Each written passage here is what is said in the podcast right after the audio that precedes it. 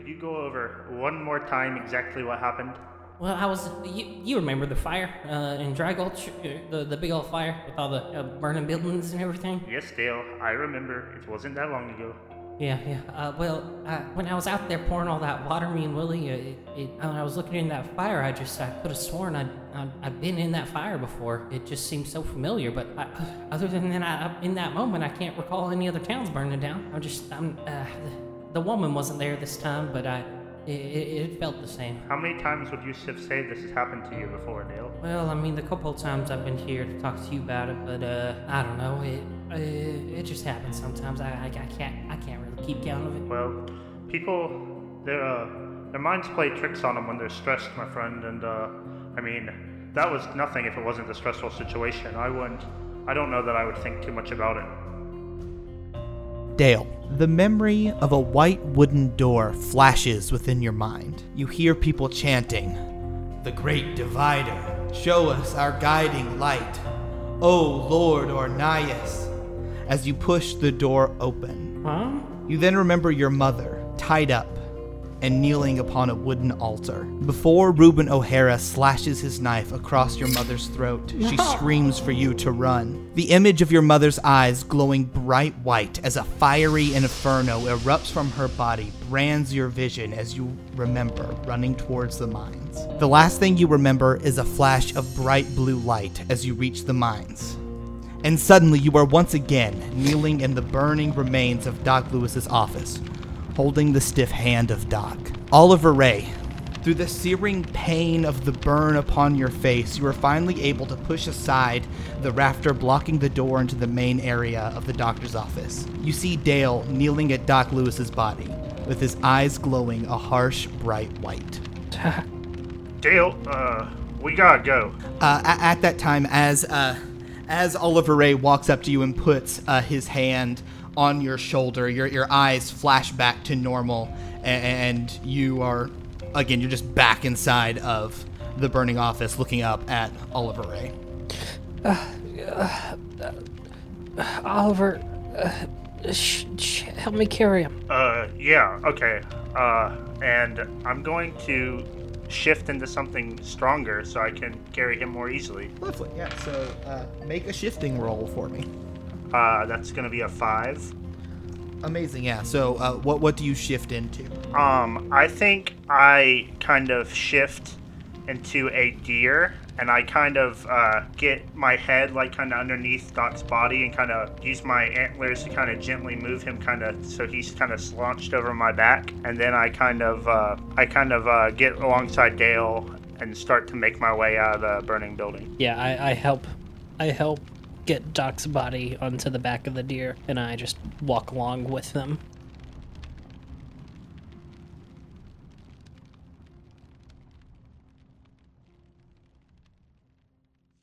Hey, everybody, welcome. Those are my dice. Those are all my dice. Um, hey, everybody, welcome back to RPG Roulette, the extra play RPG show where we are all the game master. My name is Keaton Sample, and on this show, I play Dale Holson, uh, the formerly washed up vagabond who lived just outside of town, currently deputy of the town of Rusty Peaks. My name is Luke Howard, and I play Jasper Hughes. And Rob Thomas did not have to go as hard as he did on Little Wonders for the uh, motion picture soundtrack for uh, Meet the Robins as, as he did. And I just want to say that we owe him a lot for that. Yeah. Snaps to that. Snaps to that. These twists and turns of fate. I'm Hunter, and I know what you're thinking. Your character died. Well, in case you didn't just notice, I'm Oliver Ray now. Surprise. Surprise! Surprise. Surprise! And hello, everybody. This is Noah Jones, and on this show, I play Roy McCullen, uh, the guy who just killed Doc not not too long ago. And I will also be uh, this episode's cow master as we venture further into the story of Red Bet. we got new character, we got old GM, we got lots of dice on my desk. And I mean, I think this episode, uh, well, I think the last episode's uh, emotional toll took about like four million five hundred and sixty-three thousand two hundred and eighty-one banjos to uh, truly uh, encapsulate how much it really hurt and how much it really uh, meant to feel Doc's death. At least for me personally. Same for me. I very much enjoyed playing Doc, and he's gone now. But I'm excited about my new character as well. So Well, without further ado, boys, are you ready to continue uh, figuring out what the fuck's happening with our people?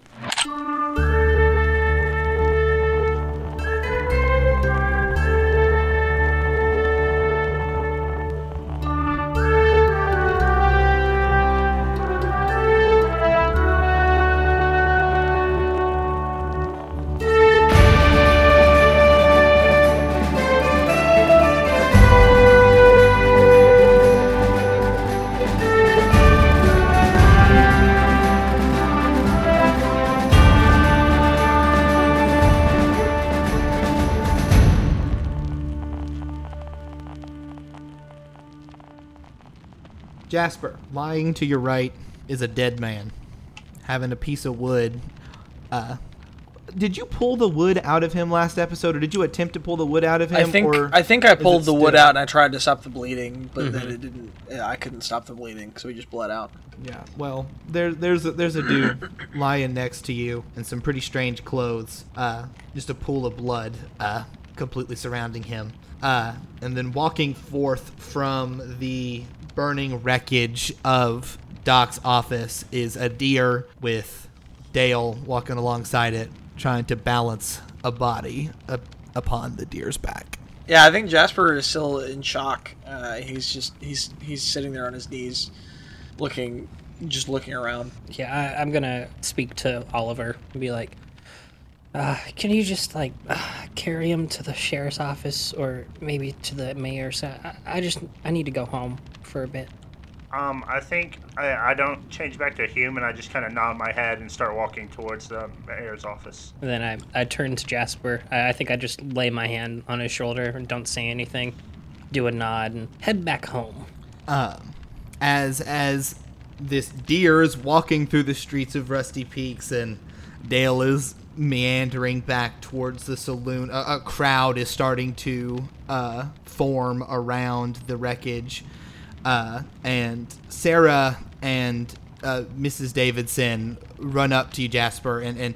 And Sarah like grabs you by the shirt and pulls you up to your feet. It's like, what? What, what just happened? I just gesture. I just wave my hand and gesture.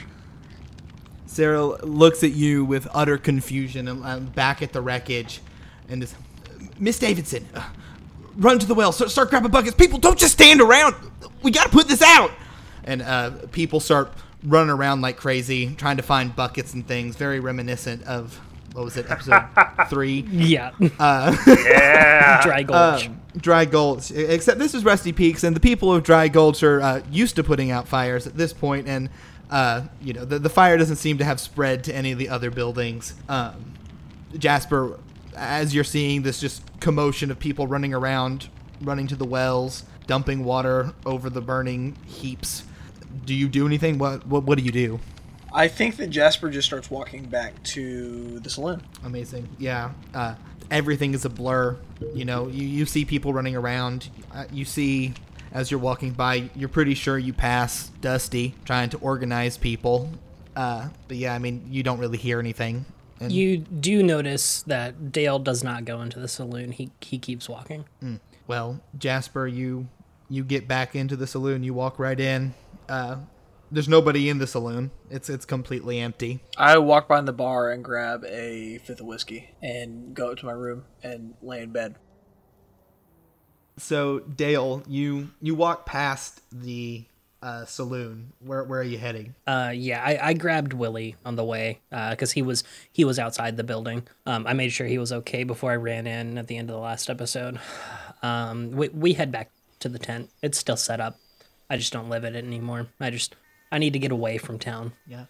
You walk in as you flip the the flap open. Dust kind of kicks up. It's it's been a little while since you've been in here. You've probably visited it a few times over the past couple of months, but it's probably been a few weeks since the last time you've been here. I think I I go in, I sit down for a second uh, where my bedroll used to be. I did pack up all my things. The tent's just still here. Um, but it only takes about five minutes of sitting and wallowing, and I just can't do that. So I, I, I grab my fishing pole that's still here, and I, I head to the little creek that's nearby, and I just start fishing. Uh, Ex sheriff Oliver Ray, you, you're in your deer form, walking the streets of uh, Rusty Peaks. Where where are you taking Doc's body? Um, I think I take it to the uh, sheriff's office, and then once I get kind of back, I kind of lower it down onto the ground, and then change back to my human form, and then carry the body inside. And I think I kind of lay it in front of a desk. Um, can I see if there's like a towel or like a something to cover it up with, basically? Yeah, sure. Make a make a uh, I don't know frontier check for me. Cool.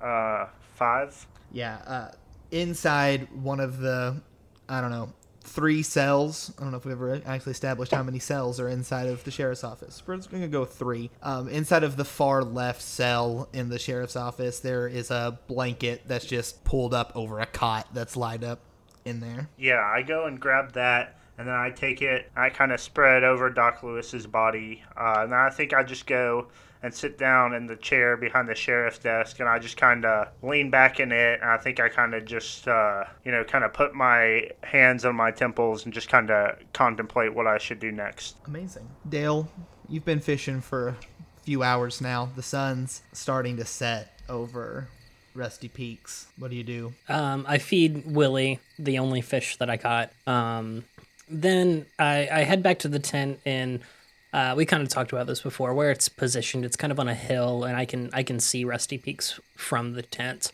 kind of just just through the trees. And I I look at the town. I see the billowing smoke uh, that is thinning out now um, from where Doc's office was blown up.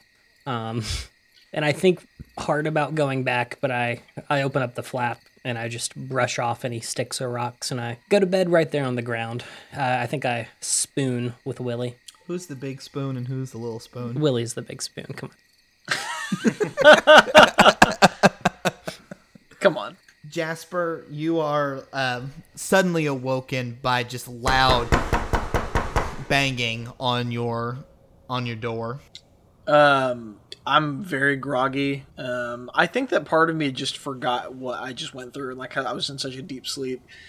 I, I think I roll out of bed, get up, and I've I'd also been drinking a little bit, and so I, you know, half the bottle's gone. I, I walk over and say, "What is it?" Uh, Jasper, uh, Philip through the door, uh, kind of yells out, "You in there?" Yeah, yeah, I'm I'm in here. He he opens the door and kind of just takes a quick one up of you and realizes that you are definitely drunk and you know, well, you've you've been passed out for the past like twelve hours.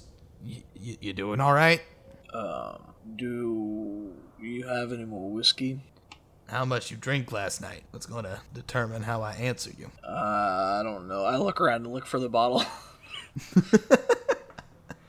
Yeah, you I think the, la- the last time he remembers, the last thing he remembers was having finished half the bottle. So I don't know what, I don't know how much he drank since then. Yeah, you, you you look around and uh, you see that there are two bottles on the table next to his bed, and across the room, splattered against the wall, uh, is the remains of a broken bottle. Uh, looks like two and a half, two and a quarter maybe. No, I got no more whiskey for you. You should head to the sheriff's office. I, I think I think people are gonna have questions, and you're gonna need to get to work. How how am I supposed to answer questions when I don't even know what happened? You're the lawman now. You got to come up with those answers somehow. Yeah, we'll we'll we'll cut to we'll cut to Oliver Ray then. Um, at that point, what are what are you doing, Oliver? I think uh, Oliver stopped to kind of consider for a while. Um, his kind of priority is still trying to find out, you know, what's going on with the Black Hand and stuff, because he's obviously worried that, you know, they might have captured his god and be going to do who knows what to him or with him. But I think ultimately he kind of decides, you know, right now there's not a whole lot he can do about that. And I think he decides, you know, he's not 100% sure still what happened last night. So he wants to go try and find Roy and talk to him. Sure. Where where are you going to look for him? I think I would start by going to his house. That would be kind of his first inclination. Yeah. So you head you head to the boot shop, uh, and you see that the front entrance to the boot shop, the door is wide open. Um, I just I go in. I don't knock. I don't. I just go straight in. You you walk in and it's dark and it's cold. There's the service counter up at the front. Uh, you know, there's a couple of shelves with some boots and there's a chair with a you know a mole that has a set of boots that looks like they're about halfway done. Um, you see that the flap over at the service counter is uh, flipped up, and you see the door behind uh, the counter where Roy's living quarters are. That door's wide open as well. Um, I think I'm gonna call out uh, Roy. Uh, it's Oliver. Uh, we need to talk. You hear? Silence. I go into nothing. the. I go through the door into his living quarters. the room is a mess. Um, the bed is completely tore up. Uh, the sheets are on the floor. You see that there is a uh, wooden box sitting on top of the bed um, with papers strewn out all around. Uh, the furnace in the room is cold, and the door on the far side that leading back to the outside on the back end of the house is wide open. Um, I think I go. I kind of look out that door. I glance around. I don't see him. I'm assuming. Um, Yeah. And I think at that point, I kind of I decided to kind of put this on the back burner because I don't have any other immediate ideas for where he would be. Uh, I'll do. I want to just glance around the room, real quick, just see if there's anything abnormal, so I can roll for that if you want. Yeah, make make a frontier roll for me. Uh, four. Four. Yeah. Again, the, the room is messy. Um, but uh, outside of that, on top of that, give me a hoodoo roll. Uh, seven. The room is cold. The room is very cold. But outside of noticing that it's messy and the room feels colder than it should be. I mean, yeah, we're we're entering into the winter season, but it's still not far enough that it really should be this cold. But it could just be a drafty shop. Who knows? Oliver did briefly encounter. I can't that one ice creature. Yeah. Yeah. Is this kind of the same sensation he felt when he was around that? Does he kind of? No, that that had a harsh coldness to it. This room just feels cold, empty. Okay. Um, I think since I didn't find anything abnormal, I think I'm gonna head back and start to go to where the funeral's gonna be and just kind of see maybe you know I'll try and find Roy later. Yeah, so we'll we'll cut back to um, Jasper and Philip. Uh, after after Philip refuses to give you any more alcohol, he he heads back downstairs uh, into the saloon. Uh, what do you do? Do you follow him? Do you go back into your room? I I half-heartedly get dressed. I mean, I put on some clean clothes. I mean, I'm not. I understand now what I'm doing. Like I've, I have my I have my thoughts together. I don't. I mean, I don't know exactly what happened, but like I know that I've got to be presentable. Um, so I put on some somewhat clean clothes, put on my hat, and head down. Yeah, you, you, walk you walk downstairs, and I mean, again, the saloon's completely empty. Uh, Philip's on the saloon side of the the bar instead of on the back, and he's like, "Good, you cleaned up. I was afraid I'd have to force you to get washed. I'm not a child, Philip. Well, you'll always be that little boy running around trying to fill your father's boots. Yeah. About to head to, you know, gonna head to the town hall. Miss Davidson set up a small memorial. I think she cleaned up the body as best she could. Yeah. It'd be a good thing for you to show up there." Yeah. I'll do that. Come I, on. I walk out. Yeah. Philip Philip kind of follows closely behind you, places a hand on your shoulder just to kind of give you some inkling of support, and uh, walks you to the town hall. Uh, So, how big is it? Not the building. I I feel like I mean Doc was probably the doctor for most people in town. Um, town hall the town hall is completely filled the, the town hall doubles both as the uh the town church meeting place on sundays uh where all of the uh you know town hall meetings are held. It's where the office of the mayor is. But i mean like there is essentially a line out the door. It is filled with hundreds of people. All of the native rusty peaks people are there. Uh most of the dry gulch people are there too uh, most of them have gotten to know Doc and still uh, think very highly of him for helping put out the fire in their old town and for patching up most of the people who sustained any injuries. So, yeah, I, I mean, there's a few hundred people bordering on a thousand people, I would say. Most everybody in town is here. Well, I think Dale's already there. I think when Jasper walks in, he sees, if he glances around, Dale uh, up in the front row, just kind of clutching a few pieces of paper that he had um, had Rusty help him transcribe. I think I make my way to Dale and I sit down next to him and I say, Now, what's that? Uh, just some some words I've prepared. Uh, Well, then I I, don't think you'll be needing those. I'm sure you've got this by heart, seeing as how you can't read. Yeah. uh, and I, I show you the first page, and it's got a bunch of. It's got the words, but a lot of symbols and underlines on inflections and stuff to uh, kind of help me if I if I get lost. I go, yeah, Rusty, Rusty helped me out, but it's really just a backup. Yeah. Jasper, um, you trust me, right? Yeah, Dale. I trust you. Good. Dale, what? I was out the door. What? It was- What happened in there? Eh, Doc, he he used that book again, and it blew up. But that that's not what killed him. It was it was Roy. At about this time, uh, Mayor Dusty Harris kind of walks up to the podium, straightens his white hat, and kind of clears his throat. well, uh, I I guess we should uh, get this started. Now's as good a time as any. Um, I- I've had the pleasure of knowing Doc, Dr. Lewis, uh, pretty pretty personally over the past few months. Him being one of the main people saving our old town of Dry Gulch and getting all of us people back here and resettled. I I know I ain't been mayor long and I ain't been in this town of yours for too long neither, but I, I know for a fact that Dr. Lewis was a key figure in this town. Um, if anybody has any words or stories or anything that they want to share about Doc's life or experiences with him, we'll just, I know I ain't got nothing else to do today.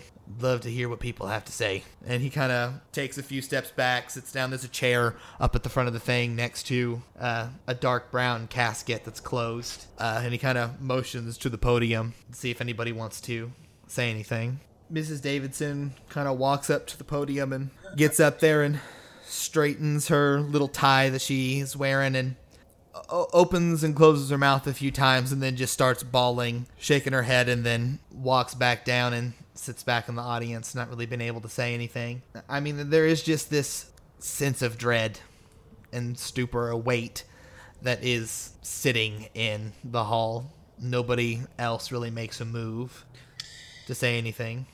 I think Jasper stands up. and he walks up on stage. He takes his hat off. Um, and he looks around at everybody. He says, uh, Dr. Scott Lewis came to us by way of Boston, Massachusetts. Um, he helped deliver me. He watched me grow up. He watched me make decisions that I'm proud of and decisions I'm not proud of. Just as I'm sure he did, he was there and he saw many of you. Um, I think that in a way I would describe him as steadfast. He's as much a part of this town as, well, anything that you might find in the dirt or the air or down in the mines. He is a cornerstone of this community. Was, at least. I'll remember him fondly. And then I, I sit down. You, you hear some murmuring, you, you hear some sniffles, people nodding, but again, th- so after after you uh, sit down, Almer Barnes sits up, uh, stands up, takes his hat off, kind of walks up to you, Jasper, and puts his hand on your shoulder and shakes it a little bit, then walks up to the podium, his little bowler hat clutched tightly in his hands. Well, uh, You know, I I've known Doc for a good portion of my life as well.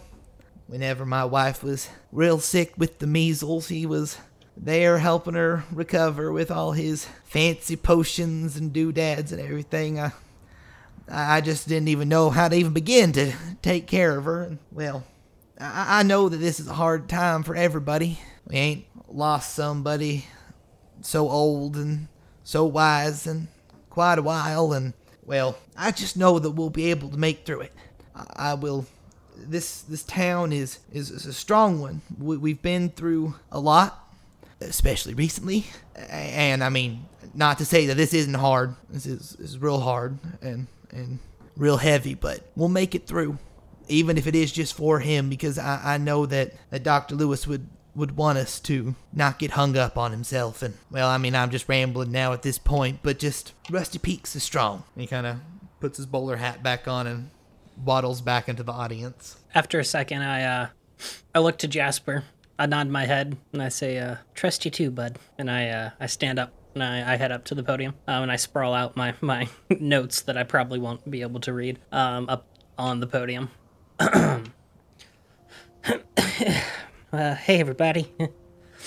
Thanks for uh, it warms my heart to see so many of you here. Um, Doc Lewis uh, was a good friend of mine, but you know, it, it wasn't always that way. You, you see, I think uh, I might be one of the only ones here old enough to still remember the day that Doc came to town. you see, there I was, some 35 years old still, sh- shining shoes at the saloon while my ma wiped down the tables, and then one day, this fancy man from the big city out east walks in, Dr. Scott Lewis. It looked like he had his whole life together. He had a medical degree, and he, he said he was going to start a, a doctor's office right here in our small little town. I'd like to say that uh, we became friends quickly, uh, but that, that wasn't the case.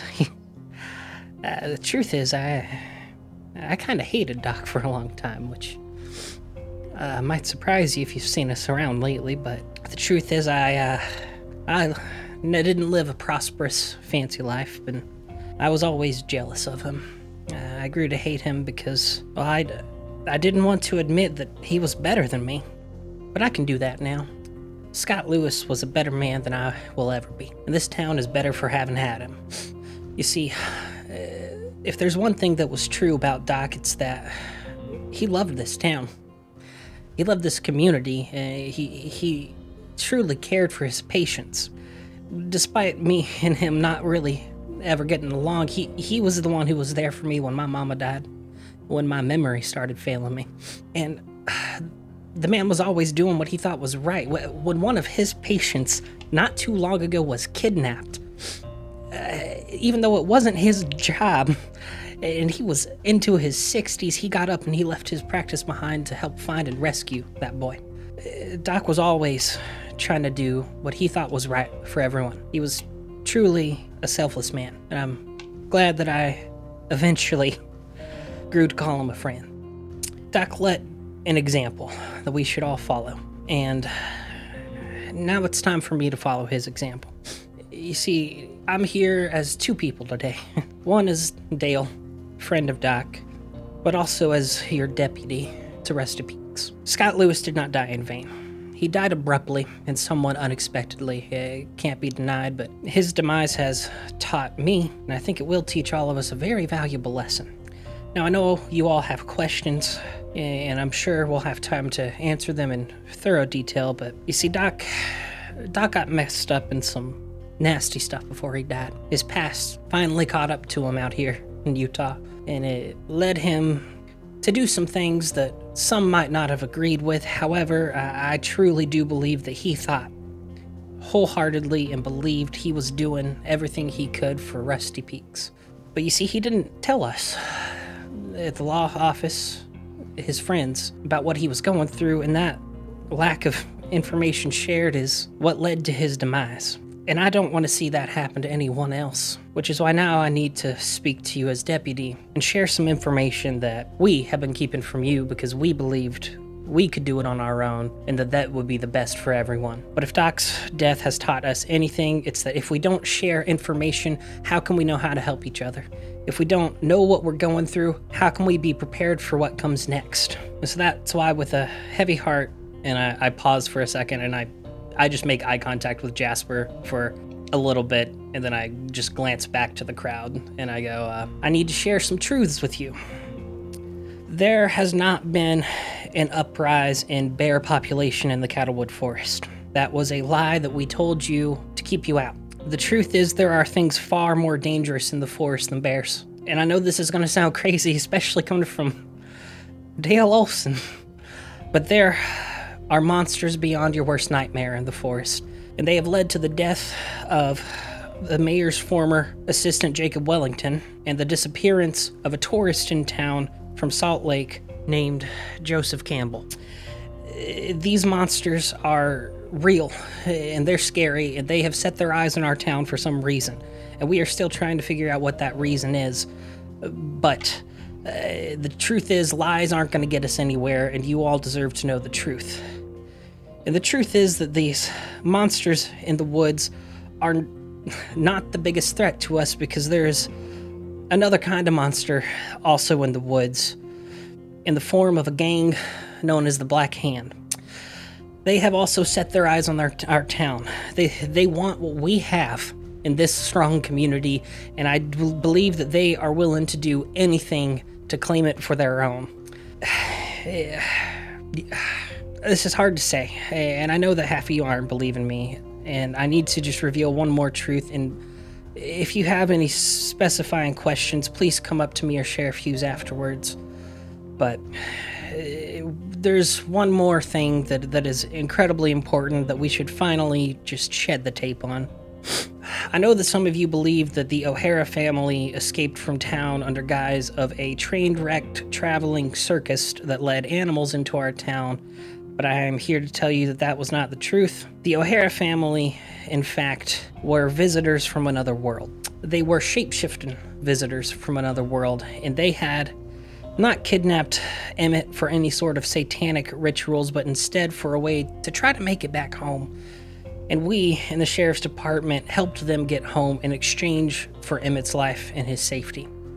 And I know that all of this sounds crazy and it sounds weird, and you're probably not going to believe me, which is why I would uh, like to ask the former sheriff of Rusty Peaks, Oliver Ray, to join me on stage now. And I, I, I reach my hand out towards Oliver. the the auditorium is silent. You, you see people looking at each other very confused, but I mean, a- a pin could drop and you could hear it. Um, so I think that Oliver has been kind of sitting on the front row, um, and he was just kind of listening attentively like everyone else. Uh, and I think once Dale kind of says this, you know, Oliver kind of stares at the ground for a couple of seconds, and then he stands up and goes and walks up on stage next to Dale. Thank you, Oliver. Now, Oliver here was a member of the O'Hara family who stayed behind. Uh, and now, to prove that I have not completely lost my mind yet, Oliver, would you mind? Yeah, I, uh, I got you. Um, so I rolled a seven, and I shapeshift into just a huge tiger. I want just a huge animal to just blow like this is no gimmick or trick, like you know. A- a- As soon as you shift, these people have most of the people in the town have never seen a tiger before, and I mean the everybody in the front couple couple of rows jumps up out of the pews and starts like fighting their way back. Uh, there there is a lot of commotion, a lot of screaming.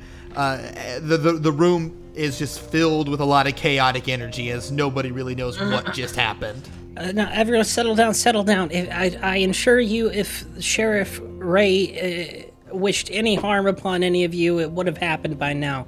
He is a member of this town, just as any of us are. Um, you, you can change back now, Oliver. I changed back.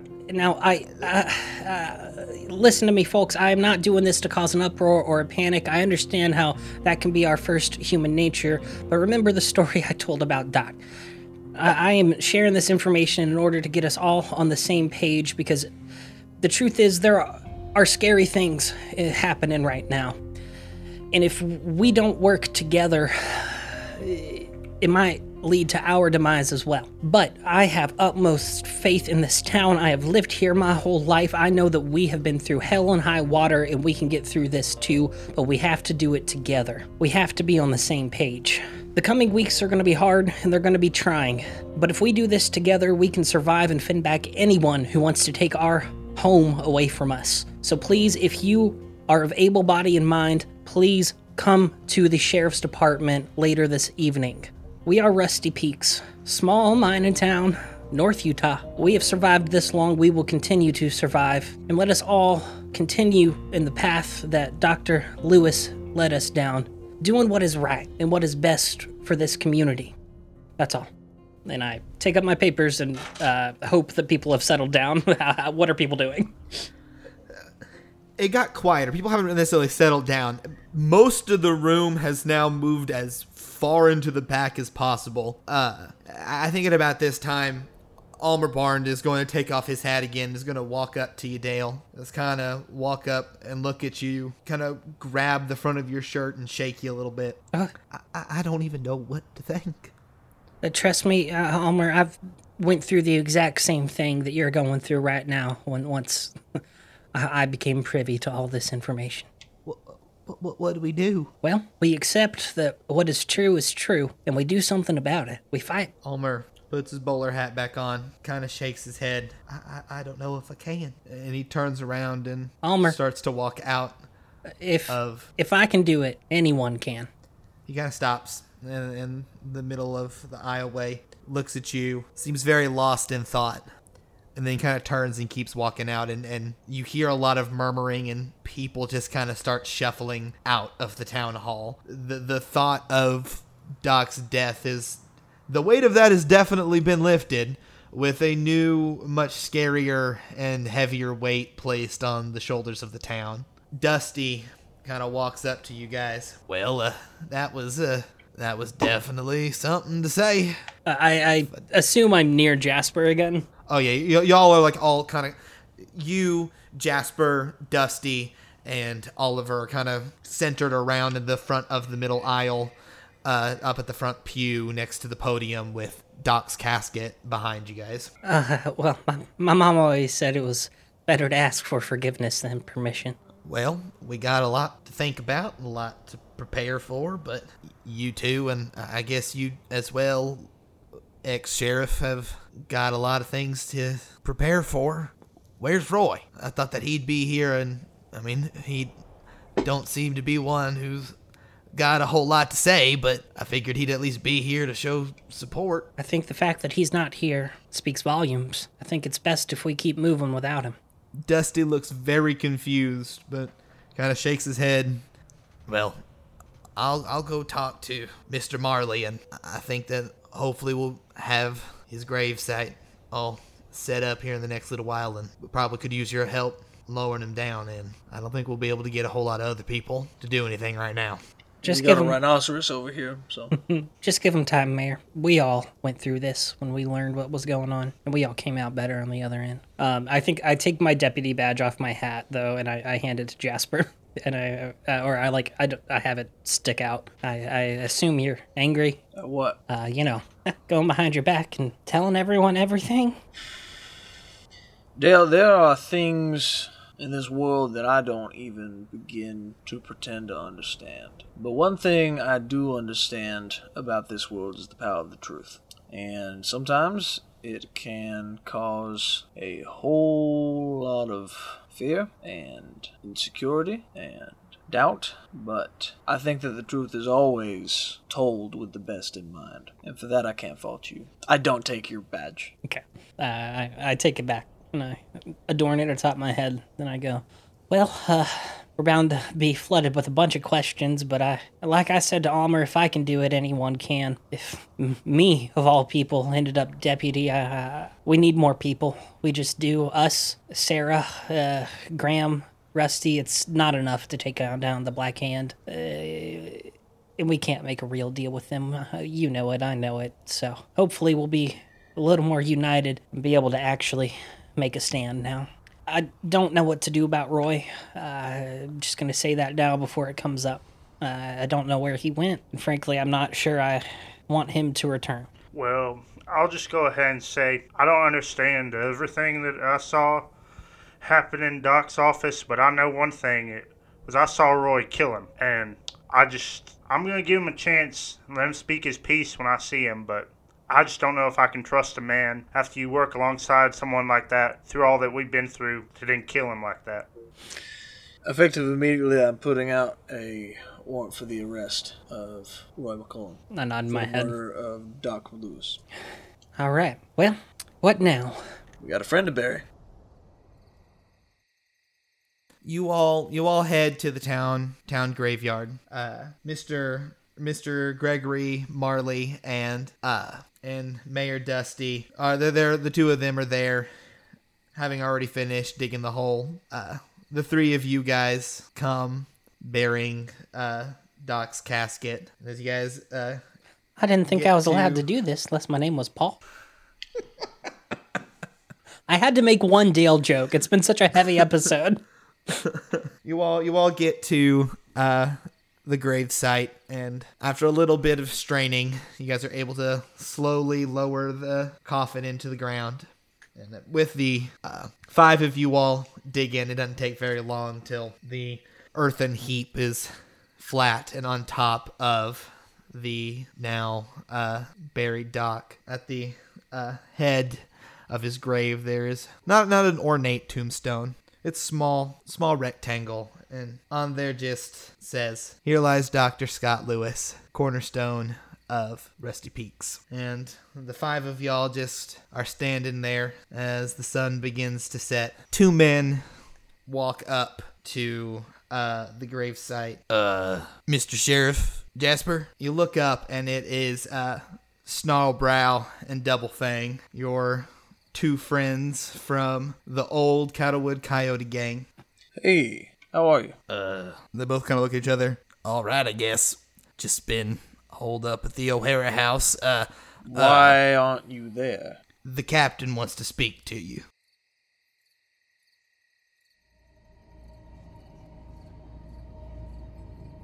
Fifteen miles south of Rusty Peaks, the once abandoned St. Lucia's Abbey is teeming with life. Dozens of horses line the stables. Large cages surround both the outer wall and inner courtyard. Most are covered with black sheets, growls and screeches coming out from underneath. Armed hooded figures mill about, guarding every entrance and exit. Now, I'm gonna ask you one last time. How were you able to take on human form? The barbed crimson appendage protruding from Bonnie McCullen's back presses further into the cheek of Elder James Campbell, drawing even more blood from his already cut and bloody face. Tears streaming from his eyes, his slender frame extended into the pose of the cross, with heavy metal chains anchoring him to the front of the altar, next to an unconscious man with long pointed ears. Elder Campbell whispers, I-, I already told you. I have no idea what you're talking about. I'm just a traveling preacher from the Church of Latter day Saints. I-, I received a message from God telling me to spread the word to the town of Rusty Peaks. Honest to goodness, I, I never heard the name Ornias until I reached this place. Bonnie's claws tear across the elder's face then disappear once again behind her back. Her eyes shift from a dark, pupilless blood red back to the ghostly pale eyes signature to the McCullen family tree. she chuckles as she wipes blood off of the priest's collar around her neck. Well, while that might be what you think, Elder Campbell, the being taking your meat suit for a joyride would disagree. That was no vision from God. He hasn't spoken to mere mortals in a couple thousand years. That vision came from the extra dimensional spirit currently tethered to your body. The, the, the elder just kind of looks in disbelief. Who are you people? You know who we are, Ornias. Your brother and Shadow. Once he showed us true power, we became his agents here on Earth. The Black Hands of Azrael, our Dark Father, leading humanity to a bigger and more unified multiverse. At least that's what he whispers in my ear. All I truly care about is seeing what else is really out there. At this moment, a black hand-foot soldier bursts through the heavy oak doors into the sanctuary. "Uh, Miss Bonnie, we have a bit of a. Ah! The man's words are cut short as a tendril of darkness bursts through his chest, then throws the body aside. Roy McCullen, eyes black as midnight, storms into the sanctuary. Three black tendrils erupting from his back. Mother, you have a lot of explaining to do.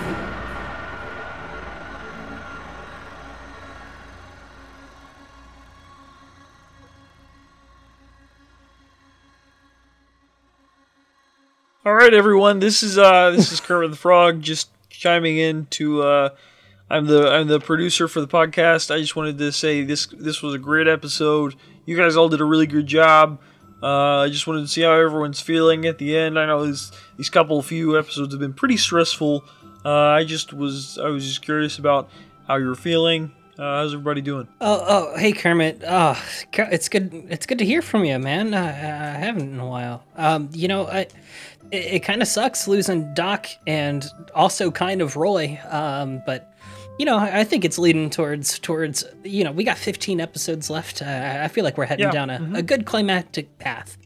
Yeah, I think that uh, I think that you guys are doing a pretty good job. Um, it's it's straying further and further from from what we decided uh, about how we were going to, you know, turn this into a uh, Henson Disney uh, collaboration. But uh, Yeah, I think know, I, I mean, mean, it's getting pretty dark. Um, so I I was just I just wanted to remind you all that we are trying to uh, keep it light here at the Disney Corporation. Um, Yeah, yeah. I mean, uh, hey, listen. I, I know that we're planning on doing this all in puppet form afterwards, but I mean, do you hear that stuff about the dark tendrils? I mean, imagine the puppet work with that. Come on. That's that's gonna look totally badass. Just you know, having having tendrils of shadow coming out of Roy's back. Like that's gonna be really fun on a puppet. Yeah, boys, I'm just I'm worried that uh, that the big wigs over at the uh, Disney Corporation aren't going to be able to shoot us the funds to do that kind of uh, CGI work. Um, I mean, you know, Damn it, Kermit! sh- puppets. we are making art here. We are not pandering to the people. This will win so many awards. We're telling a real story. However, if you subscribe to our Patreon right now, we will pander to you so much. Like, forget everything we just said. Like, if you give us money, what whatever you want, it can be yours. Wait, you guys, you guys have a a Patreon? Uh, yeah, you know, since, since the, uh, you know, it costs a lot of money to make the show, and uh, I know. Wait, that- sorry, are you are you? If you're monetizing this, then we can't technically work together. No, no, no, no. It's just for like the fun. I know we were gonna get paid after, but we needed the money to like to like do it. You know? Uh, guys, I'm sorry, but I'm gonna have to pull the plug on this.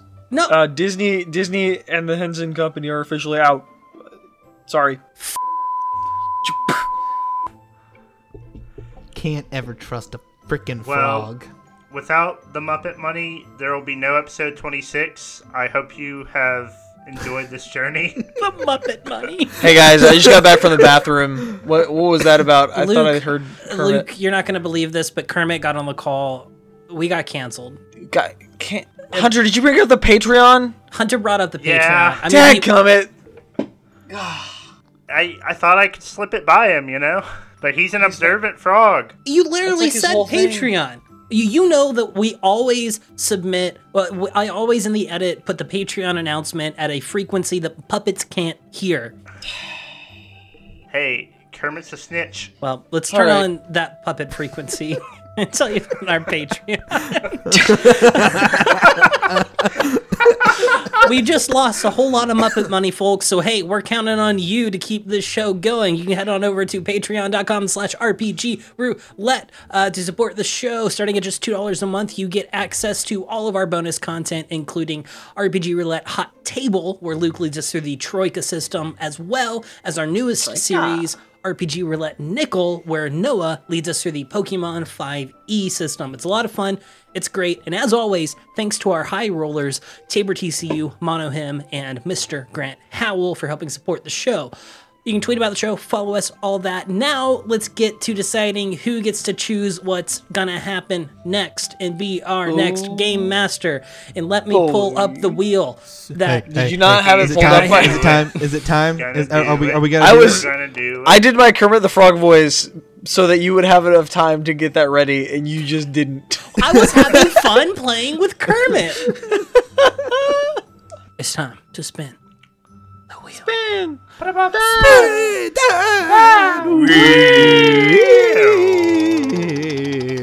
wheel. Man, every time we say that, we stray further from God. Hey, Well- just like the Black Hand. Guess hey, guess who it is? This will be fun. There's four. Who is There's five options. It's a split I episode. I think it's going it. to be me. It is you.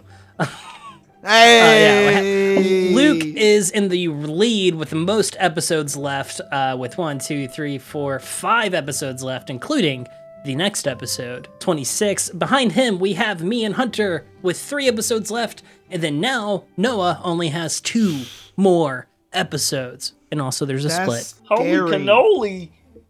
I was really That's glad a it wasn't spicy split. meatball. It wasn't Oh yeah, that would have been really. it, it wasn't really close bad. to split, but every episode we go, it's like, especially the more we're getting into like heavy content, the more I'm just terrified of a split episode. It was great for a train heist, you know, but imagine doing Yep. this episode as a split episode. Yeah, no, it would have been. I mean, I, I intentionally wrote myself out of the episode just so I could put as much brain power into making sure I could get everything with you guys dealing with your grief. So that I didn't. We, that that's like I was pushing Roy to a future episode. Let's deal with that shit later. Fuck. Um, yes, let's deal with that shit later next time on chapter 26 of RPG Roulette Red Bet.